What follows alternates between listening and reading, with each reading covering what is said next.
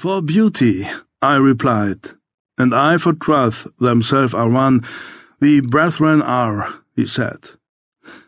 And so as kinsmen met a night, we talked between the rooms, until the moss had reached our lips and covered up our names. Emily Dickinson. Prolog Der Tod strich um ihn.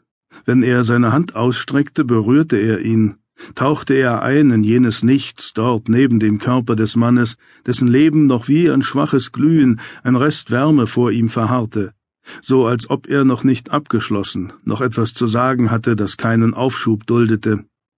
Er lauschte in die Stille, in diese dichte, erdrückende Lautlosigkeit, in der das Tropfen des Blutes nachhallte, das auf den kalten grauen Steinboden aufschlug, so stetig wie das Leben aus dem Körper des Mannes floss. Eine rote, sich langsam vergrößernde Lache. Er wollte es halten, zurückhalten, aber es war zu spät.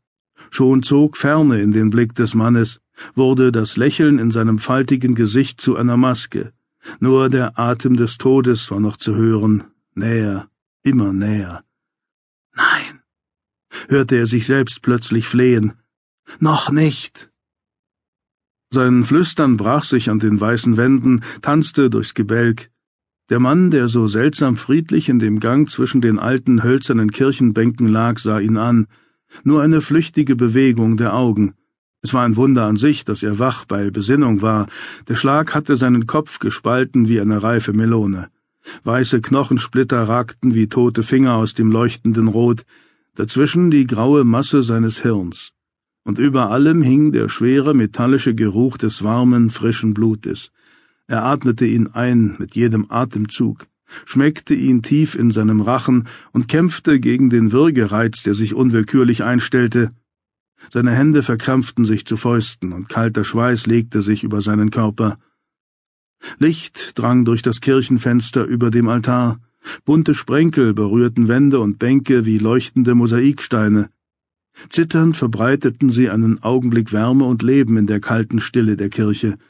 Auch der Mann vor ihm spürte die Berührung, hielt seinen Blick einen letzten Atemzug, liebkoste ihn beinahe, als wolle er sein Bild mitnehmen in jenes unbekannte Universum, auf dessen Schwelle er bereits stand. Der Geruch des Blutes verlor sich.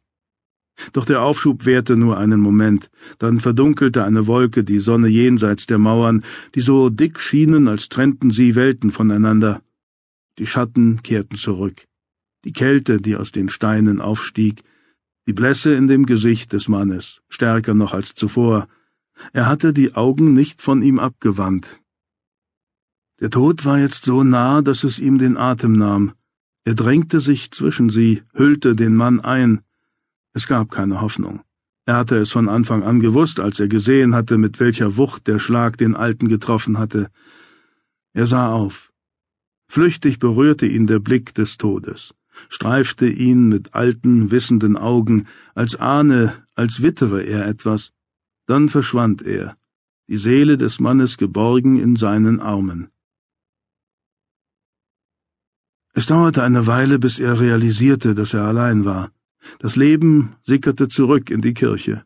Lichtstreifen, Vogelgezwitscher, entfernte Motorengeräusche, Langsam stand er auf, schritt mit steifen Beinen über den ausgetretenen Steinboden des Kirchenschiffs auf die Eingangstür aus altem Eichenholz zu und schob sie auf.